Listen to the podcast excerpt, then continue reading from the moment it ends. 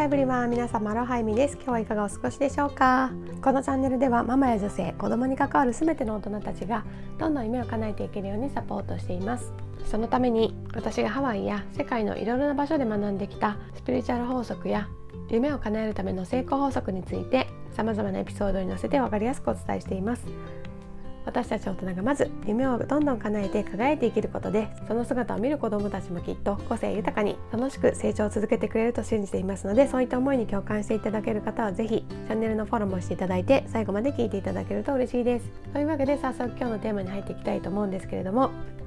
バーチャル世界で生きる感覚を学ぶというテーマでお話ししていきたいと思います。以前にもですねこれからやってくる新しい時代というテーマでねゲームは悪ではないというねことについて語っているのでもしねまだ聞いていない方がいらっしゃったら概要欄に貼っておくので聞いてみてほしいんですけれどもまあ今までね私はゲームっていうのはできるだけ子供に触れさせたくないしもう悪でしかないと思ってたんですね。まあでも私のメンターに出会って私自身もそのバーチャルの世界ネット上で自分をねどういうふうに表現してつながどうやってつながりたい人とだけつながるかみたいなねところを学んでいる中で子供にとってもやっぱりそういったバーチャル世界での生き方っていうのはある程度ねやっぱり掴んでおいてもらう必要があるのかなっていうふうにねこう考えが少しずつ変わってきたんですね。まあ、もちろんその小さいうちからねあんまりその電磁波に触れさせたりとかゲームの画面を見すぎてね目が悪くなったりとか、まあ、健康的なね被害もねやっぱり報告されているのでそのだらだらね長時間やるっていうのは良くないと思うんですけど、まあ、小さいうちは特に15分とか、まあ、30分までとか時間を決めて、まあ、しっかりね親が管理するもとで体験させるっていうのであればね未来のための投資になるんじゃないかなっていうふうに今はね感じています。まあ、そんな中でですね以前に出したねインタビューシリーズゲーム業界を率いるデューク・ウォングさんに聞く未来のゲームとの関わり方っていうねインタビューシリーズがあるんですけど、まあ、その中でもね、まあ、デュークさんはだいたいまあ4歳ぐらいから子供はねゲームを始めるのがいいんじゃないかなっていうことで、まあ、それよりも小さい年齢だとちょっとね刺激だったりマイナスの部分が強すぎるので、まあ、4歳ぐらいから語学学習のね助けになるようなそういったゲームだったらねなんかやってみるのもいいんじゃないかなっていうふうにおすすめしていただいてたものがあって、まあ、それが ABC マウスっていうねゲームなんですけど、まあ、調べてみたところね今日本でもそのゲームを体験することができるみたいでもう少しね後でやってみようかなと思ってたんですけど別のねバイリンガルね育児をしているママさんもこのねあの ABC マウスを娘さん7歳の娘さんかなにさせさせていてなんかすごく良かったのでっていうことでおすすめしてくれてて思い出して、まあ、今ならねお試しの期間があるっていうことで、まあ、息子もね、まあ、3歳半を過ぎましたし一度お試しでやってみるならいいのかなと思って今回ねお試ししてみたのでその感想をねお伝えしていきたいと思います。このゲームは3歳から一応できるようになっているらしくって、まあ、なので息子にはね今ちょうどいいタイミングかなと思うんですけども3歳から11歳くらいまでだったかな受けれるようになっているみたいで本当に初級の単語を学ぶところから、まあ、命令形だったり否定文だったり、まあ、将来的には比較級とか最上級とかもっと複雑なね文章もやっていくっていう形になるようです。やってみて思ったんですけどこのねアプリはやっぱりすごくよくできていて一回ね親が一緒にやってあげて子供がそのパターンをこう理解したらあとはね子供だけでもできるようになっていてでその成果がどうだったかっていうのも後でね保護者ページっていうのがあって、まあ、どんな風に英語発音してたかとかどこをクリアしてないかとかねそういったところも一応見れるようになっています。なので私もねあのクッキングをしている、まあ、15分から20分くらいの間の時間にやってもらうようにしてて、まあ、メリハリで、まあ、私もクッキングに集中できるし、まあ、子供も自分でねその意欲を持ってこの英語のねゲームをやるっていう風になってくれてるので、まあ、だらだらやるわけでもないし、まあ、集中してね、まあ、できるのでいいのかなと思っています。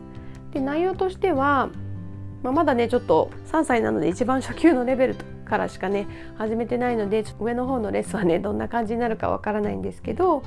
まあ、基本的にはまずはビデオが流れて先生とかねお友達が「My name is なんとか」とか「This is なんとか」「This is not なんとか」みたいな感じでこう会話をしているのを聞いてあこういう風なことを学ぶんだなっていうのを初めにやってその後にいろいろゲーム形式でねこう、まあ、例えば book、まあ、本ですよね、まあ、本っていう単語を選んでねみたいな感じでお友達が英語で言ってくれてでそのねいろんな絵が描いたねシャボン玉みたいなのが出てきてその中で book はどれかっていうことでそれをタッチしたら book ってちゃんと発音してくれるのでまた耳から聞けてで、まあ、それをいろんな単語を何回か繰り返してやったら、まあ、クリアしてチケットがもらえるっていう感じですね。でで他にもいろいろあるんですけどまあ、先生が言った単語を真似して発音するセクションっていうのもあってそれが録音されるので、まあ後からね子供も親も聞き直すことができてここは違うなとかこれはできてるなってこうチェックすることができるようになってます。まあ、でその発音を判定してくれてよくできたねとかもうちょっとだねとかね、まあ、いろいろコメントをくれて、まあ、必要であればまた繰り返し練習することもできるみたいな感じですね。あとは塗り絵のセクションとかもあってこれは息子がすごく気に入ってるんですけど、まあ、いろんな絵が出てきて、まあ、それを好きな色に塗っていくみたいなセクションもあります。ま、そんな感じでですねいろんなパターンのゲームが出てくるし、まあ、リスニングもあったりスピーキングもあったり反射的にこう出てきたものを判断してタップするみたいなね、まあ、そういった問題もあるしまあ、クリエイティブなねそのアートのねセクションもあるし、まあ、結構バランスよくいろいろ入ってるなっていうのがあるしまたやっぱりその感覚的にできるのでその親がずっとついていなくていいっていうのは結構いいのかなと思いました。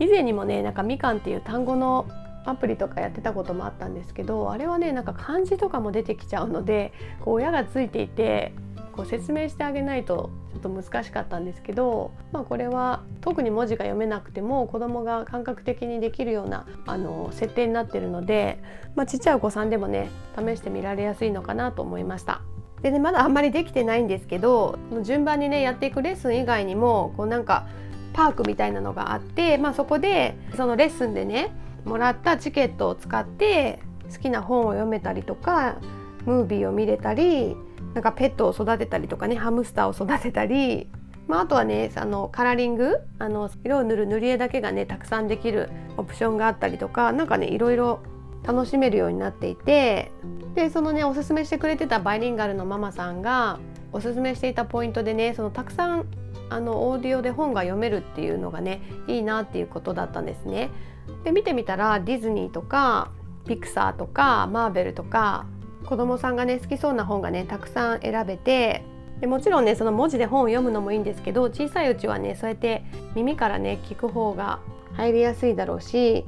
その映画とかもね映像があって理解は早まるんだけど、まあ、ある程度英語ができるようになってきたらそのね耳からそのお話を聞くっていうことですごく想像力が豊かになるらしいんですよ。なので、まあ、そのバイリンガルのお子さんは車のね移動中とかにそのこのゲームに入ってる本をかけてこうずっと耳からね聞いてなんか楽しんでるって言ってたんですね。あなんかそういうこともできるんだったらいいかなと思って、まあ、今回ね試してみたのもあります。まあそのゲームでねその目とかね脳が疲れるだけじゃなくって英語がね苦手なお母さんとかでも、まあ、こうやってオーディオでね読み上げてくれる本があったら英語のリスニングの勉強にもなるし子どもがねそのストーリーを英語で楽しんだりとかあとはその想像力を使ってその物語をイメージしたりとか、まあ、そういったこともできてくるのかなと思ったのでいいのかなと思いました。まだ息子は全然できてないんですけどまあ、その女7歳の女の子はハムスターを育てるのとかもすごく楽しんでるらしくって、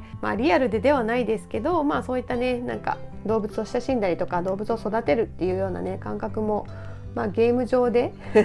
ゲーム上で、まあ、バーチャルな感覚で味わうっていうのもねまた子供にとっては新鮮なね感覚なのかなと思うので、まあ、試してみるのもいいのかなと思います。でこのねプログラムのいいところはまあ、すごく値段がリーズナブルなことかな、まあ後で概要欄にも貼っておくんですけど、まあ、指定のリンクから入ったら2週間のお試し期間があって試せるし、まあ、そこからね、まあ、入りたいと思えば毎月のプログラムが多分1500円ぐらいだったかな。もしくは1年間で1万4000円ぐらい。なので1ヶ月にすると1200円ちょっととかそれぐらいの値段で、まあ、使いたい放題本も読めるしゲームもできるし、まあ、映画見たりとかフォニックスをやったりとかねいろいろ学べるので、まあ、その変な英会話レッスンに行って子どもが集中できないとかいうよりは、まあ、ちょっとお試しでまずは英語に触れさせたいっていうのであればやってみるのもありなのかなっていうくらいねお手軽な値段ですしなんかもし兄弟がねいらっしゃるご家庭だったら3人までね同じ値段でできるらしいんですよ。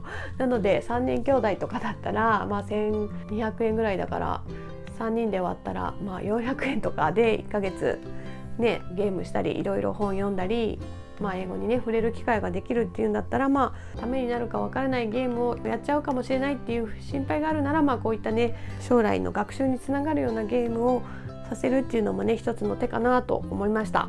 まあ、息子もねまだ2週間くらいしか使ってないんですけど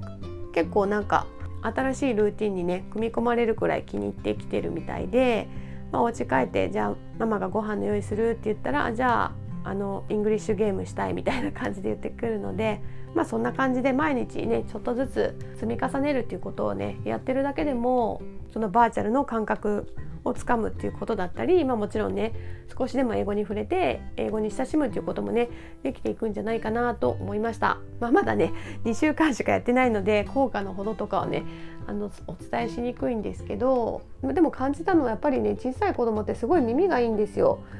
なのでまあ、真似してね発音してる単語とかもすごい発音よく言えてるし、まあ、できるだけ小さいうちからねそういったネイティブの英語に触れる機会を作って、まあ、そのやっぱりインタラクティブにこうやって子どもが興味持つように作ってくれてるので興味のないねなんか英語の教材とか YouTube をかけておくよりはこう能動的にねレッスンに参加できるので効果はあるのかなと思っています。